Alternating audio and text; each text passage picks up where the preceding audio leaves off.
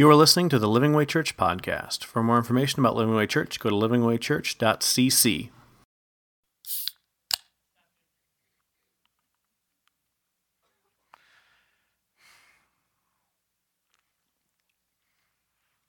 I want you to imagine he's sitting on the beach just across the sea there, about 220 miles, is Athens, Greece. Sitting on the beach in his chairs, in an empty chair next to him now, where his, his mentor, his spiritual father, the man who led him to the Lord, has left him for the last couple months. For nearly a decade, the two of them have been traveling and planting churches and encouraging the churches. But over the last several months, he was left on this island to be their leader, to be their pastor. Not just the pastor of a church, but to pastor the entire island. Because all over this island there are there are churches. And so he's been left for the last couple months and he finally gets a letter from his spiritual dad. And I can see him sitting on the beach looking out over the sea at the Mediterranean there and just reading that letter, drinking a cold drink.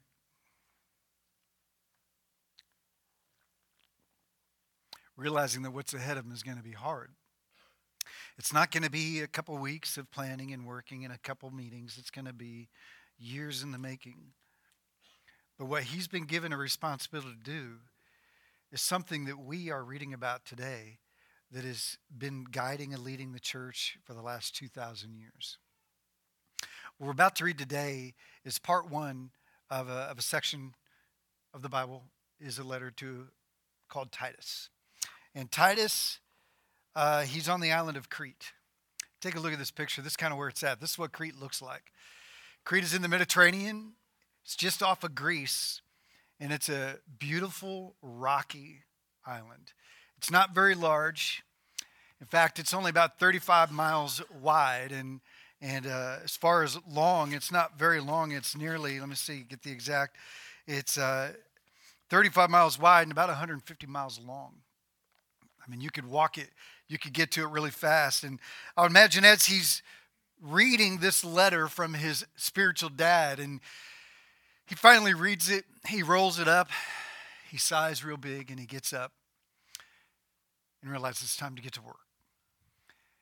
He's been kind of waiting for this message, this encouragement. He's been trying to maybe wing it a little bit over the last couple months, but he's got some very clear instruction from the Apostle Paul. So here's the background Titus on Crete with Rocky Mountains. The New Testament church is growing, it is exciting, and it is chaotic.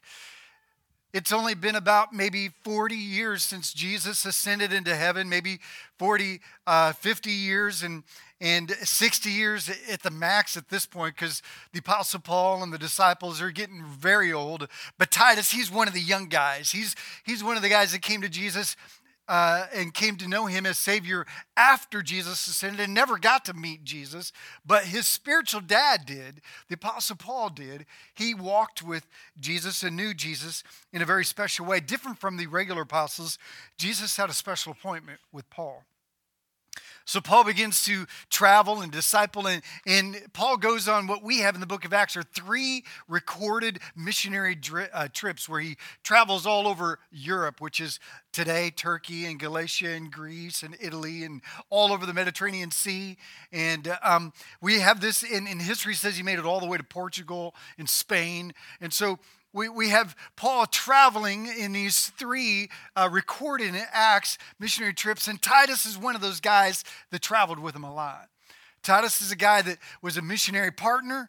Uh, he it is assumed that he was led to the Lord by Paul because he refers to Paul as his father in the Lord, as the one who led him to Christ. It was a, a time of fast growth, but it was also a time of intense persecution and incredible discrimination against Christians. Traveling preachers, some of them good, were preaching to churches all over, and some of them were terrible. Some of them were liars, and some of them were dangerous. And they made their way to the island of Crete, where the Apostle Paul had left Titus to continue a work that they had started together. In Titus 1 1, it says, Paul, a servant of God and an apostle of Jesus Christ. This letter was written by the Apostle Paul. This is the first thing you need to know. It's, it's not just written by a guy named Paul, but by the Apostle Paul. Apostles are men appointed by Jesus himself to give us Jesus' revealed word and truth. There's no, there are not apostles in the regard to the apostles of the New Testament still alive today. The apostles that Jesus commissioned are the ones that gave us and commissioned by Jesus to give us his revealed word and truth.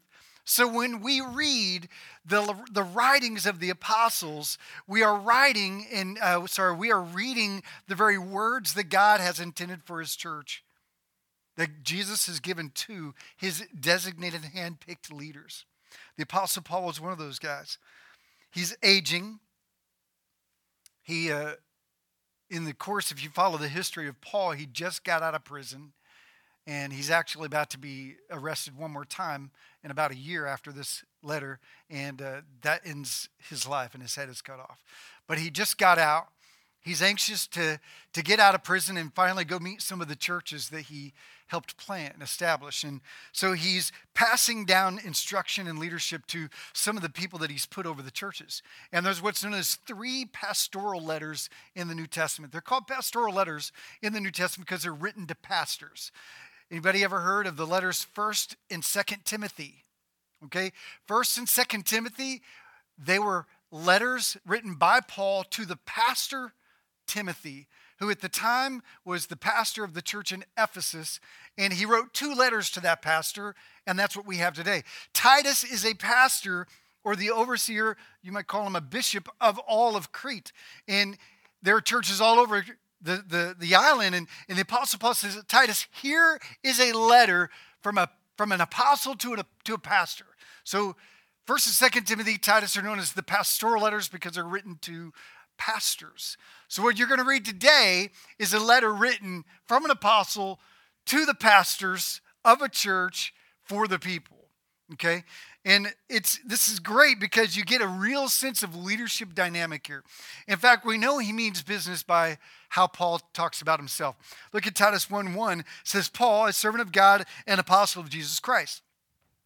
And then he gives this long, this, this long explanation. An apostle of Jesus Christ to further the faith of God's elect and their knowledge of truth that leads to godliness. He's basically saying, I am commissioned by Jesus to encourage you in the faith, and I am chosen by God so that you can know him better. He says, in the hope of eternal life, that is the hope of heaven. He goes, which God, who does not lie, promised before the beginning of time. What God says he will do concerning the afterlife, he will do. He is not a liar. And which now, at this season, or at his season, he has brought to light that means God's plans are being made known through Jesus Christ and currently in their time in a, in a revealed way that had never been done before. He says, through the preaching entrusted to me by the command of God our Savior. Again, he's saying, what I'm about to share is from God Himself. It's from Jesus who commissioned me by God Himself. I'm about to give you something that you cannot miss. This is not negotiable. Now, this is important. He says, I am teaching and giving to you, not this is not just a letter from a friend to a friend. This is not a spiritual dad checking up on his spiritual son. This is a very intense, this is longer than usual intro. This tells us that this is official apostolic business. That means what he does in the first half is he says, he lays out very clearly, this is not just me waxing eloquent on some of my opinions. He says, this is official declared words from God to the church. He makes it very clear right off the top. This is a letter that was to be shared and passed around. It's more than a letter from a friend to a friend.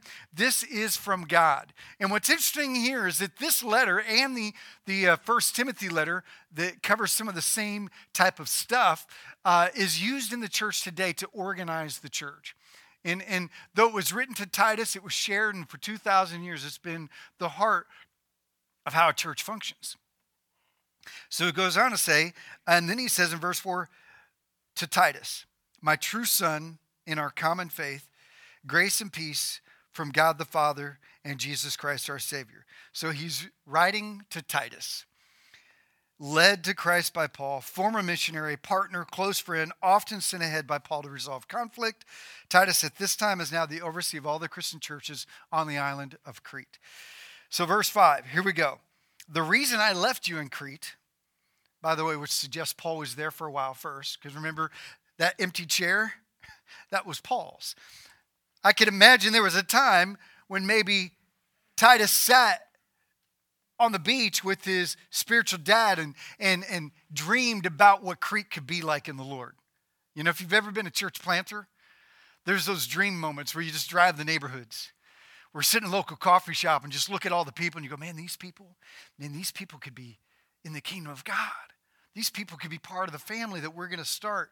And it's very exciting. It's, man, I these planning meetings, sitting on the beach, just praying together, looking out. So, man, this is beautiful. Can't wait. Can't wait to see what God has for us. And then Paul moves on. He's in prison, and who knows how long it's been. He finally gets out of prison. He writes this letter, and he says, The reason I left you was that you might put in order what was left unfinished. They started it together, but there was still more to do. So this was written for encouragement, instruction, and answers. The churches were growing, and the churches in Crete were growing, but troubles were starting to develop. And so the Apostle Paul is writing an instruction letter from, a, uh, from an apostle to a pastor. Paul's intro ensures its authority that Titus would need to follow up on what we are about to read. This letter was and still is used as official church guidelines. So overall, the, the, this little tiny letter of Titus is, man, it is compact, it is to the point, and powerfully important. important. It, it kind of lays itself out into three natural areas. In chapter one, chapter two, chapter three, we're just going to spend three weeks on Titus, and then this series is done on this lift series. We're looking at small letters in the New Testament. Then we're going to talk about some cool Christmas stuff.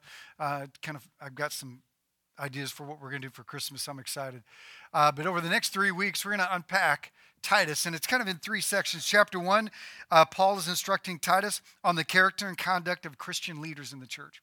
And in chapter two, next week, we're going to talk about the character, character and conduct of Christians in the church how we should be treating each other, and how our family and lives should be, and how we should be at work. And then chapter three specifically talks about the character and conduct of Christians as we interact with those who are not part of the church.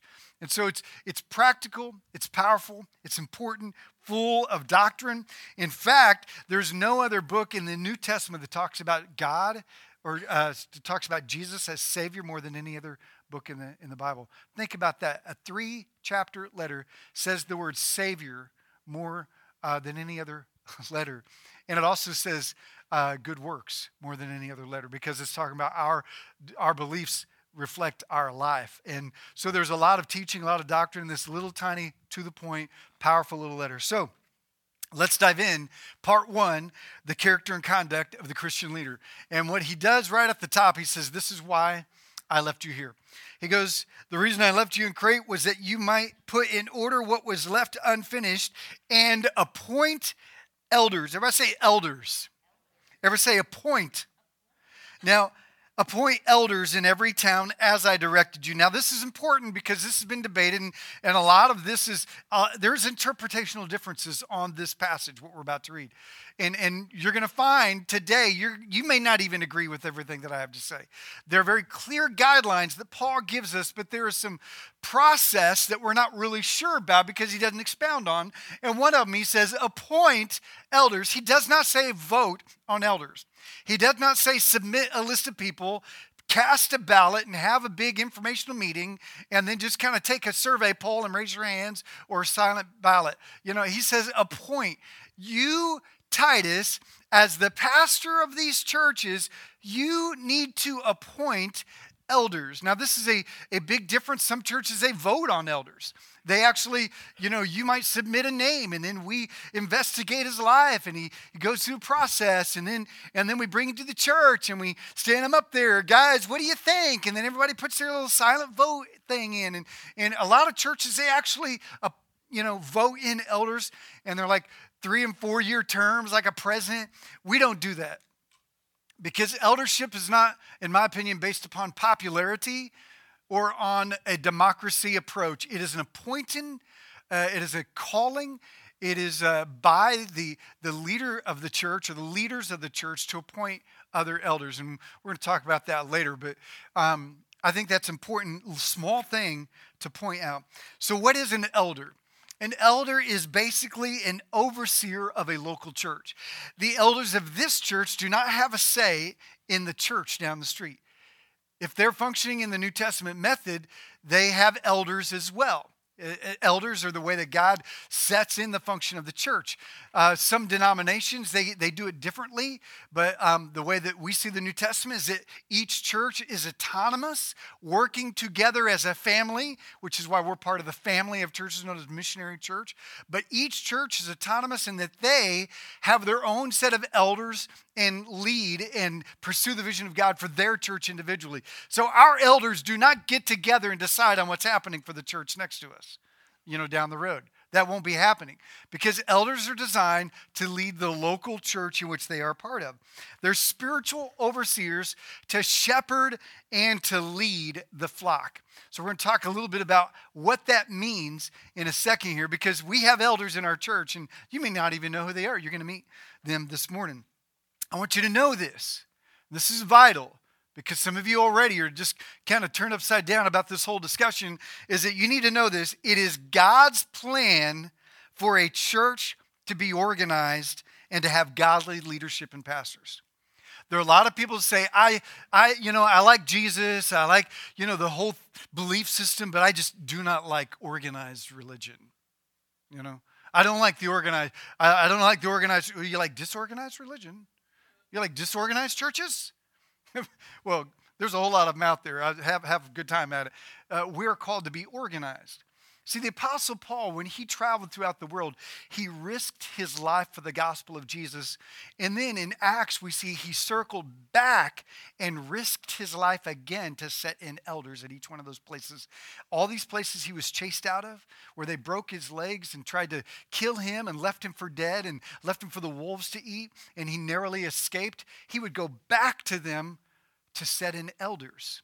So this is just as vital. You see, if we're leading people to Christ, but there's not a system of maturity set in place, then we have failed the kingdom because Jesus did not say go and make converts. He said go and make disciples.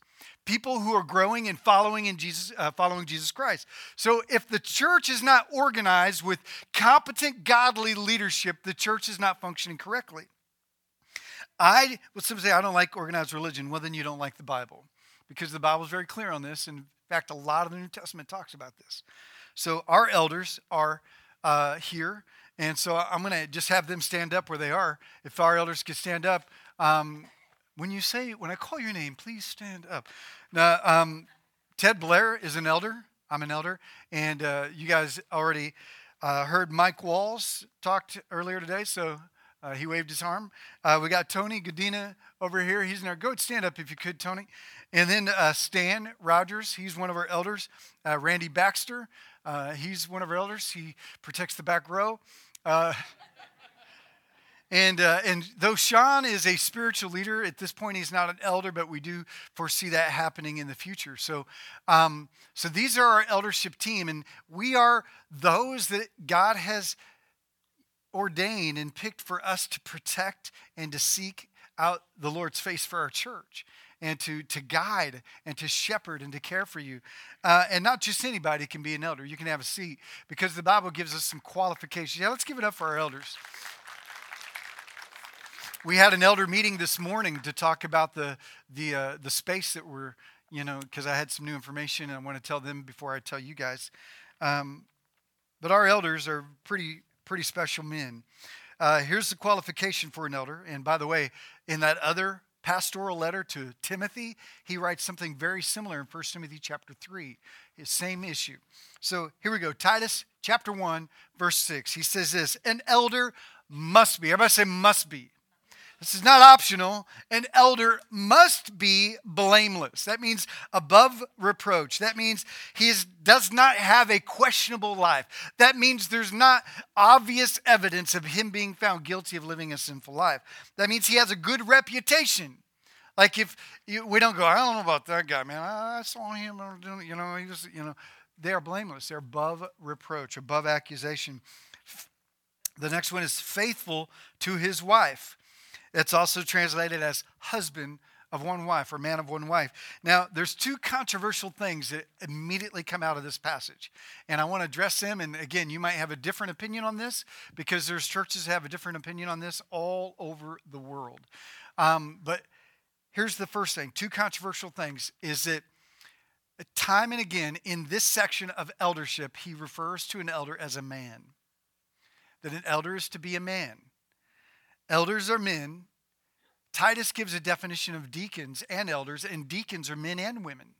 It makes it very clear. What is the difference between an elder and a deacon? Like I said, an elder are senior or spiritual overseers of the church at a senior level. But a deacon is a servant leader, a ministry leader. Even pastors on staff can be deacons. Uh, small group leaders, in some ways, they are smaller shepherds in the church. They are deacons. And a deacon can be a man or a woman. So we believe that women can serve in ministry at, at, at Living Way. Very, very important, uh, uh, you know, very significant roles of ministry. Um, we believe that women can be pastors, uh, but women, uh, according to the New Testament, are not designed or crafted to be in the role of an elder. And, and I, you know, there's biological, there's emotional, there's different reasons that we could talk about. But really, what it comes down to is that there's a difference in what God has designed. You know, He didn't call a husband to be a wife, and He didn't call a wife to be a husband. He called the man to be the husband and the wife to be the wife, the, the woman to be the wife. These are roles, not because one is better than the other, more significant than the other, or smarter than the other, or has more power authority than the other, or that one is able to do it better than the other. These are just the designed roles that God put in the house of God and in our house at home.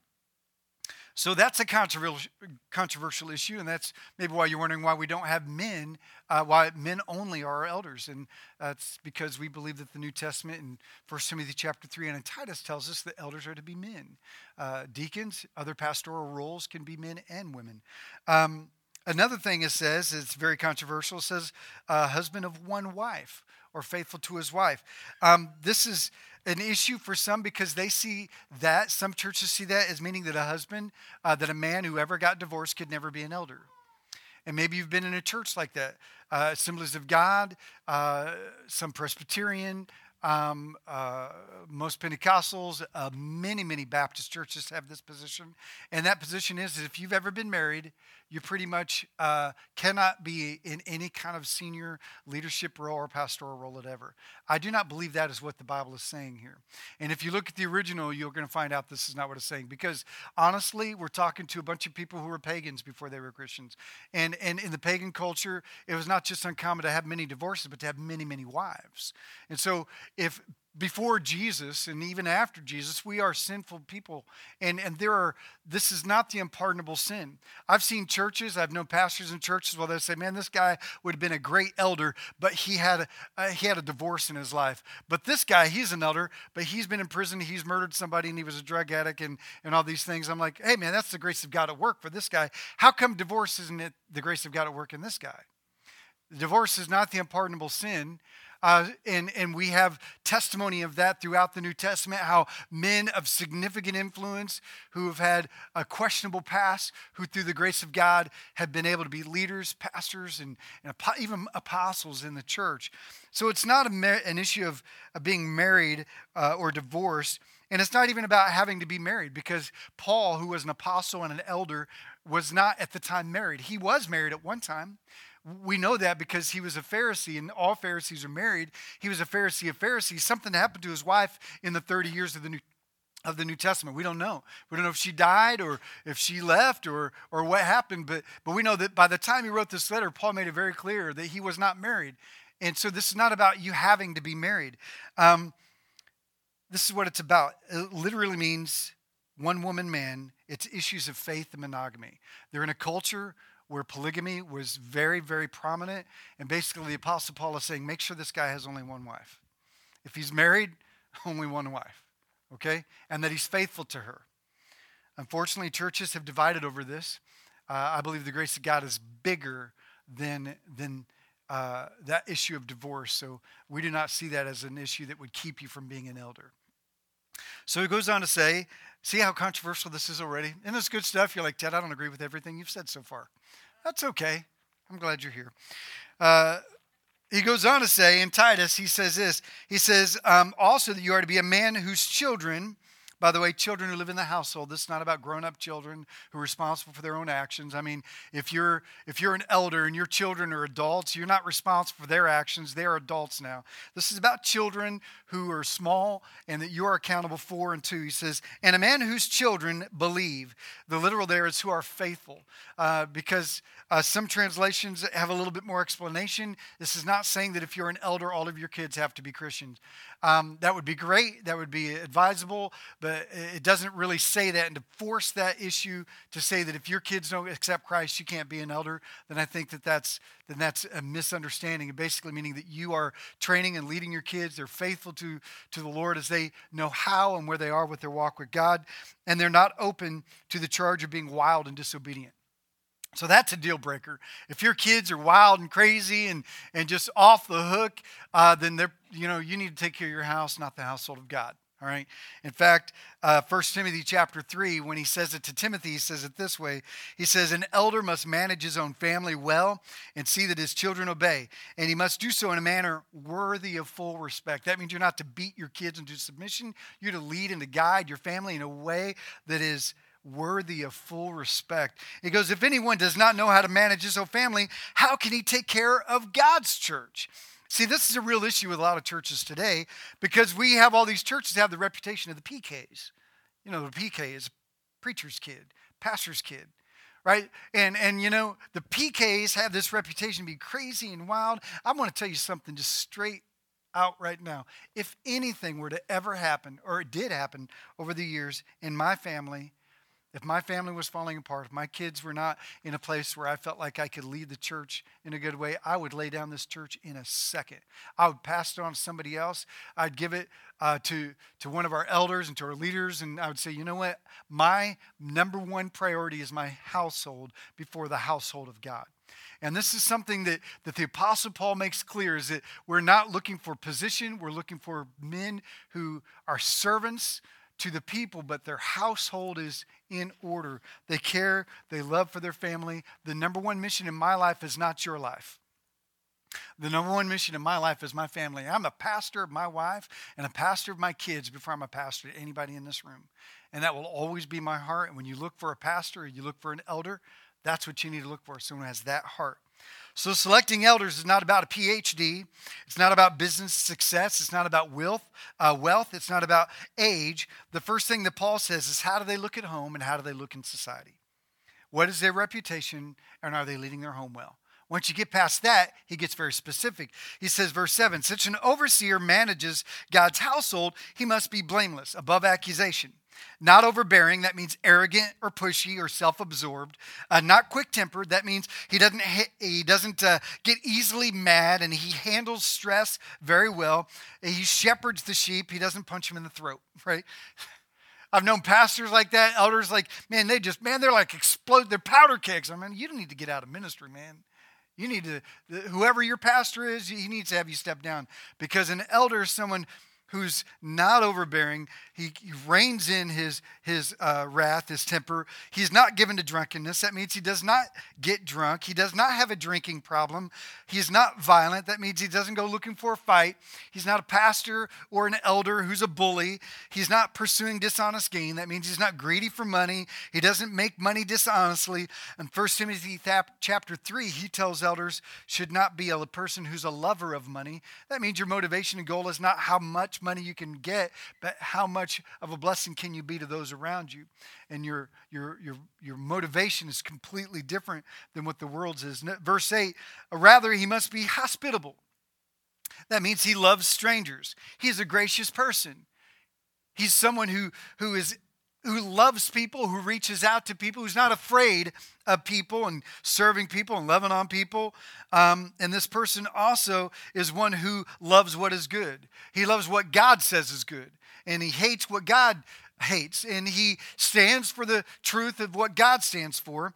And who is self-controlled. That means uh, the little there means that he has a sound mind. That means he keeps calm under pressure.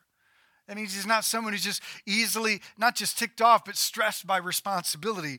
Uh, someone uh, who is um, upright, holy, and disciplined. That means they live a disciplined lifestyle, a holy, disciplined lifestyle. So Paul is saying if you're looking for an elder in the church, and he's saying, Titus, I want you to set in elders, look for someone who has a solid character. Look at their home. I tell you, that's one of the first things I do is I look at their home. How are you as a husband? How is your wife? What's your relationship with your kids like? And then he says, after you look at their character and their home, he says, then look at their theology, what they believe, because what we believe matters. Verse 9, he says, he must also hold firmly to the trustworthy message as it has been taught. That means he holds tightly to the truth of Jesus and is not swayed. There's, he does not compromise in the solid, unmovable core beliefs of who Jesus is and what he has said. And then he goes on to say, so that he can encourage others by sound doctrine. Everybody say sound doctrine. That's because what we believe matters. Encouraging others by sound doctrine and able to refute those who oppose it. In 1 Timothy, uh, Paul says in the same list, he describes it as an elder must be able to teach and have a love for the truth. That means he's able to respond to questions that people have about the fundamentals of Jesus Christ. That means he says he's able to refute those who oppose it. That means literally those that contradict it. So, an elder is not just a decent guy. He's not just a good person, but someone who knows and protects the flock from the lies of spiritual wolves. There are both there, uh, elders are there to both encourage and correct the sheep. So this is a this is a pretty big uh, responsibility, but man, what a what a gracious role it is. So overall, if you want to write this down, a elder or a shepherd is one who patiently, gently guides and leads the family of God in the truth and mission of God. See, here's the challenge of a church is finding someone who actually lives it. You know, and nobody is perfect. I'm not perfect. Our elders aren't perfect. These are our qualifications. These are someone who must be at this at this level at least. This is a level issue of maturity. And, and when you find a pastor that you can trust and believe in and elders that you respect, man, you need to plant yourself in that place. Because I've been in ministry long enough to know a lot of pastors they're in it for the wrong mission. They're in it for dishonest gain, or some of them they're in it for the right motivations, but they're just not spiritually at a place where they should be leading anybody. And they put people and staff in their life who are not ready and shouldn't be leading anybody because their households are not in order, and that their wife is not in agreement with what they're doing, and their kids are not uh, doing well because he's never home, and, and their personal life is one of complete chaos and, and trouble, and they have deep hidden secret sins sins. It's like, you know, when you find a place that you can respect and you see them mirroring the, the elders' uh, guidelines and the scriptures for a leader the best that they can, man, you plant yourself. See, that is what you can expect from a church in its leadership. A serious issue, however, has arisen up in Crete, and Paul addresses why these elders are so important. So, dealing with a tough issue, he goes on in verse 10. He says, For there are many rebellious people. That means insubordinate people to the teachings of the apostles. There are many rebellious or insubordinate people full of meaningless talk and deception. That means they teach lies. These are these traveling preachers that are coming through and uh, they're leading the people of God in a dangerous direction. He says, especially those of the circumcision group. Now, what that means is there's a group of Jewish people that became known as Judaizers. That means they were Jewish people who became Christians who said, if you really want to be a Christian, you must become a Jewish Christian. And so, what they began to do is they began to travel all over the Greek and, and Roman culture world to people that were not Jewish that were grew up pagans that are Greek that don't even know anything about the Old Testament, but they met Jesus. And, and so these Judaizers would come in and say, All right, you really want to be a Christian? You have to be circumcised. You have to follow the Sabbath. You have to follow the holidays. You have to, all these religious rules. And they basically began to press on Christians rules and regulations. And he says, don't let these guys teach the lies of the church to the people. This isn't the only problem that they were dealing with, but this is one of them, one of the big ones. It says they must be silenced. Do not let them teach because they are disrupting whole households It means they're causing division in the houses. You got people to believe in different things in the house. By teaching things they ought not to teach and that for the sake of dishonest gain. That means they're, they're promoting themselves, they're using people to their own advantage. Verse 12, it says, One of Crete's own prophets has even said, Cretans are always liars, evil brutes, and lazy gluttons. Now, we don't know who this prophet is. Uh, what it means there, the word there means messenger, could be like the reputation that the Cretans had. In fact, if you were to look up a Crete over the history, uh, about about at the turn of, of the millennial, uh, at the, you know, around 30 and 50 AD, Cretans were known as like this despicable, dishonest. See, here's what the problem with Crete was it was a beautiful port city, and then a series of volcanoes, hurricanes, and earthquakes turned a lot of the city into rubble.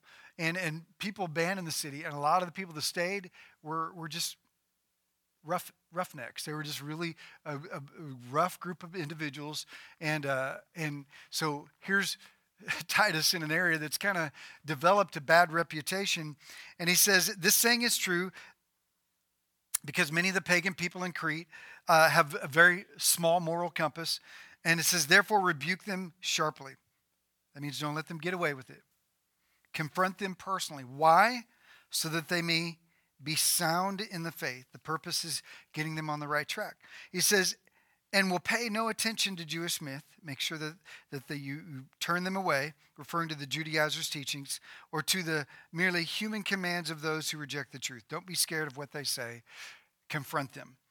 Paul then says something really strange, and I'm going to start wrapping this up because we're losing time since we shared about the, the transition uh, possible. Uh, Titus 1.15, he says, To the pure, all things are pure, but to those who are corrupted, do not believe. Nothing is pure. In fact, both their minds and their conscience are corrupted. What in the world does that mean? That means a free person in Jesus is made pure by Jesus and through the shed blood of Jesus, not by our actions.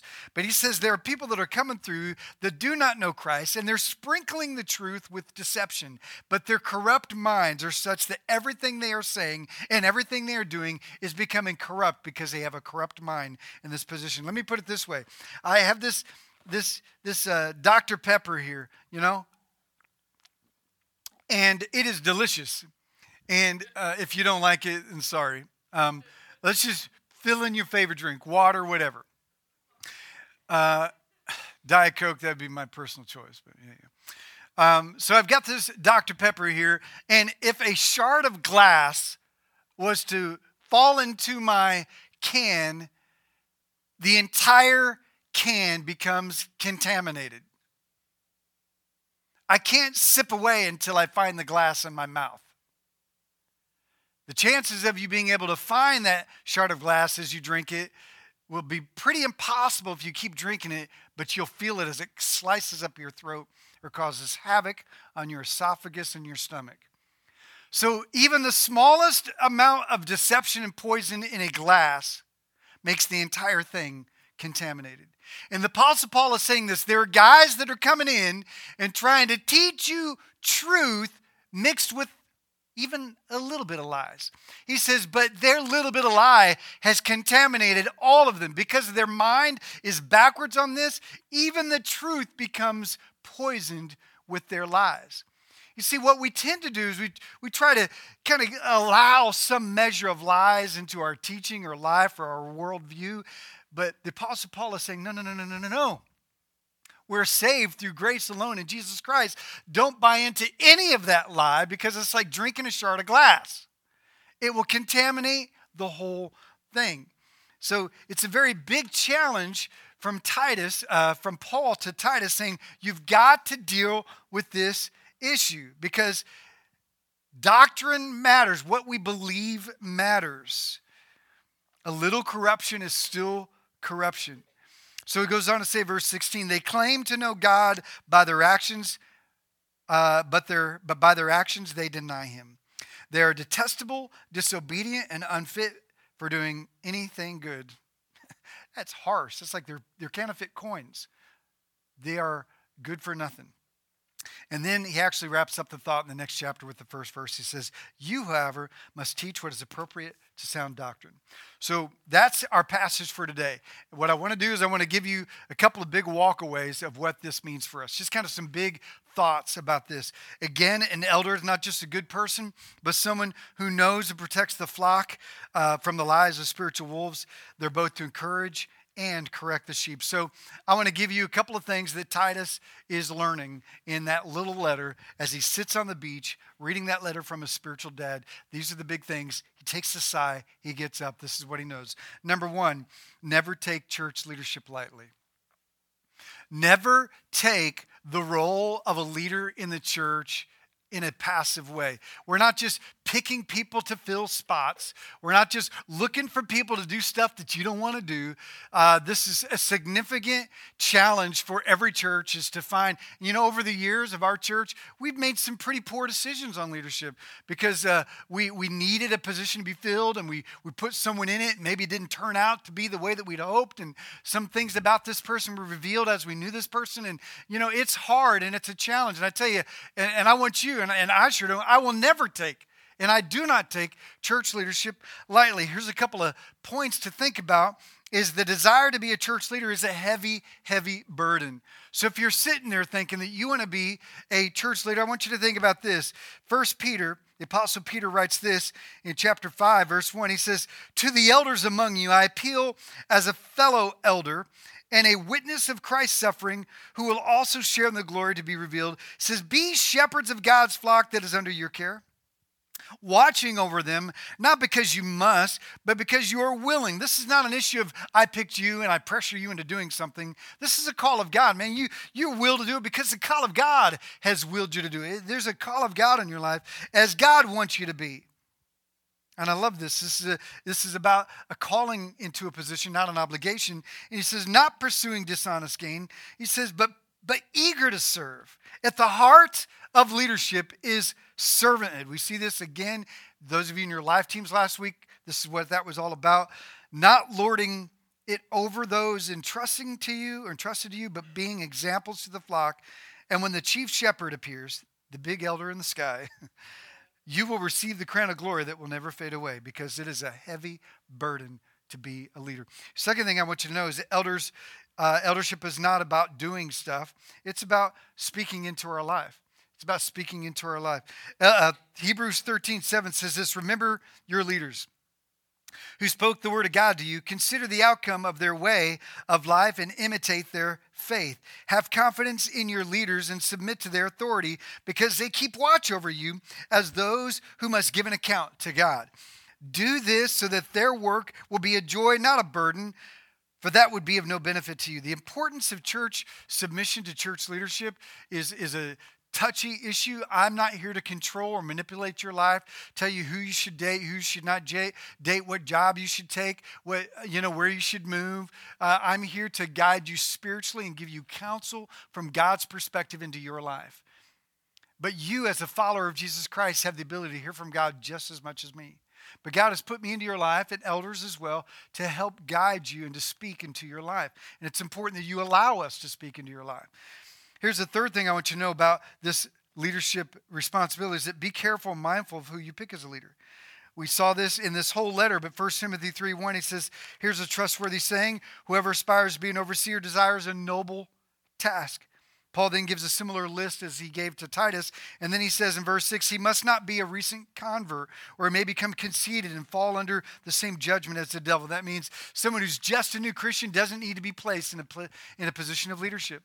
You know, you've got some great skills. Man, you're a great speaker. Man, you're a servant. All these things. Man, your relationship with your family is going great, but you just became a Christian. You're not ready.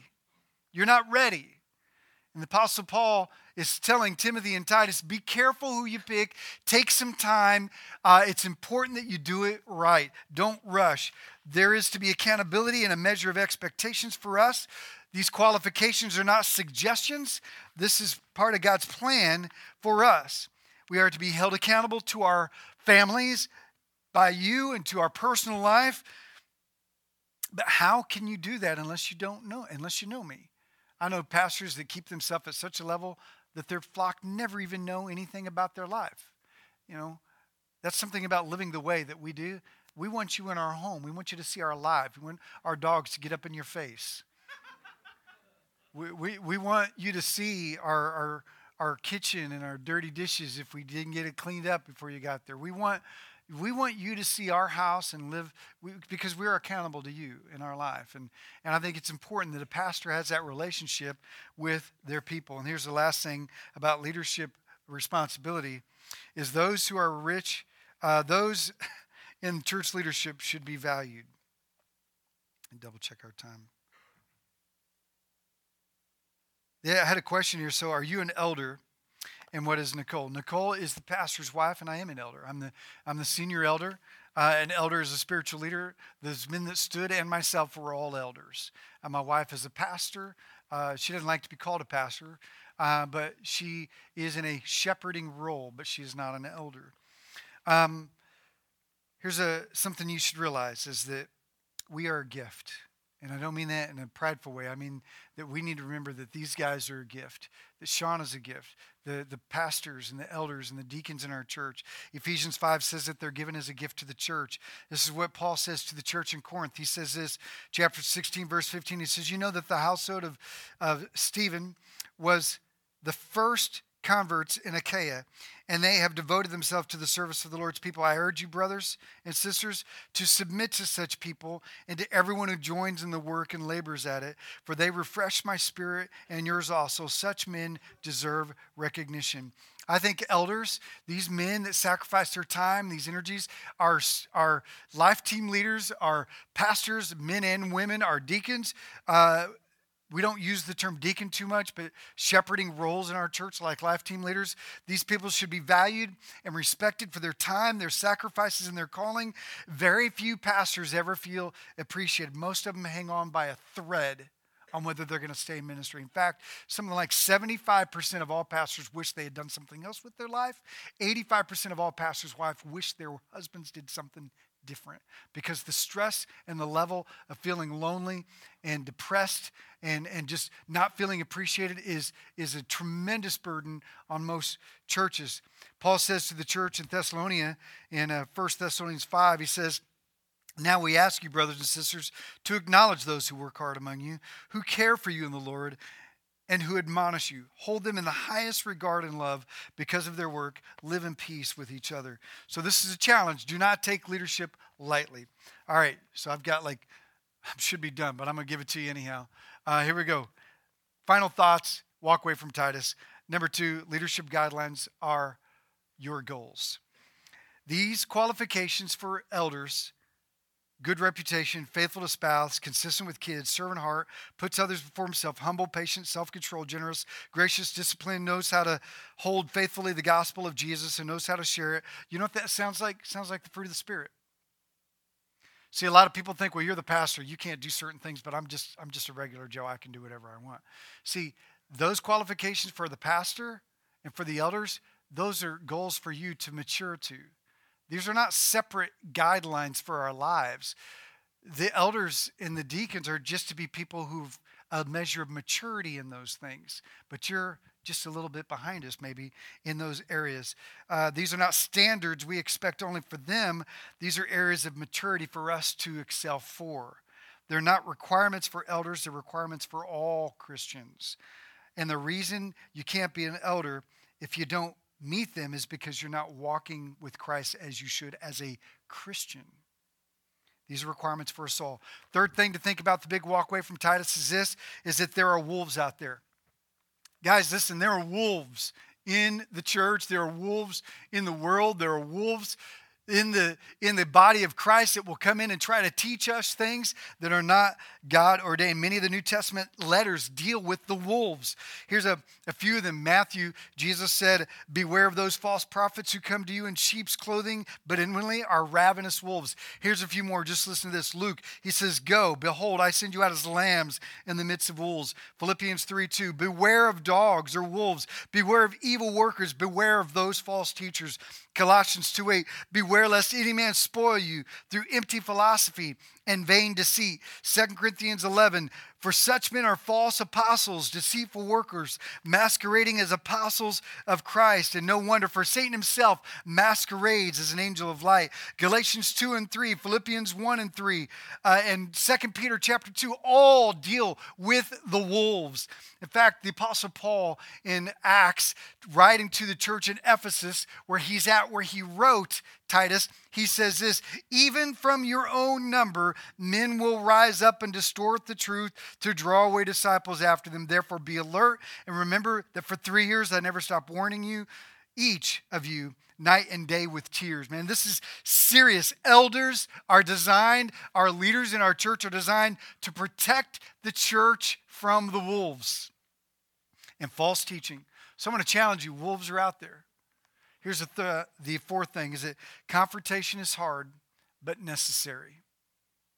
This is a difficult one is that it's never easy, but it must be done. And the purpose is to restore them. And Titus, he says they must be silenced, rebuke them sharply, so that they may be sound in the truth. Mentioned often by the apostles. If you want to know what confrontation looks like. Jesus nailed it out for us in Matthew 18. Write it down, circle it, read it out later. The leaders of the church and the people of the church, you included, need to be willing to confront tough issues. Titus tells us it's never easy to confront, but it is necessary. Here's the last thing, and I went in with this, and this is our mission of the church. And I love this, is that Paul lays it out right up front, is that the purpose of the church has been and always will be about leading and introducing people to Jesus and helping them to grow mature in Jesus. We can't be swayed on this, guys. We can't be sidetracked by politics. We can't be sidetracked by causes and issues that are, you know, they're just current events. We must stay true to the calling of the body of Christ, and that is introduce people to Jesus, help them to grow in their faith. That's why that declaration at the beginning was so important. If you need to help uh, tear down Kid Venture, I assume that's where Garrett's going. If you need to slip out and do that, uh, I'm going to pray for you guys right now. I'm going to ask the band to come forward um, as we pray. You know, there, we are in such a weird time in our history, aren't we? And um, there's a, a tendency to get sidetracked by, by what is happening. Apostle Paul made it clear me everything we do as a church is about helping you to find Jesus and grow in him and to reflect him. Being like Jesus to those around us. This is what he says. And then with this passage, this band gets ready, and the ushers, you want to go ahead and get ready too, because we're going to move pretty fast after this. It says this, Titus 1 1, Paul says this I'm writing to you to further, that means to help you mature in the faith of God's elect. That means our reliance on Jesus and their knowledge of the truth. That means our understanding of Jesus. That leads to godliness. That means our walk with Jesus. In the hope of eternal life. That means our life with Jesus after this, the promise of Jesus, which God, who does not lie, promised before the beginning of time through the preaching entrusted to me by the command of God our Savior. So I want to ask you something today. Where are you with Jesus? Where are you with Jesus today? You've heard us talk about church stuff. It may not even be something you're interested in. Elders who may not even be something that you even think about. But these are set in place because God loves us and He loves you. And He wants you to know Him better. And we're designed to help you mature and to know Him better. Thank you for listening to the Living Way Church podcast. If you enjoyed this message, we hope you come visit us in Garland, Texas. For directions and more information about the church, go to www.livingwaychurch.cc.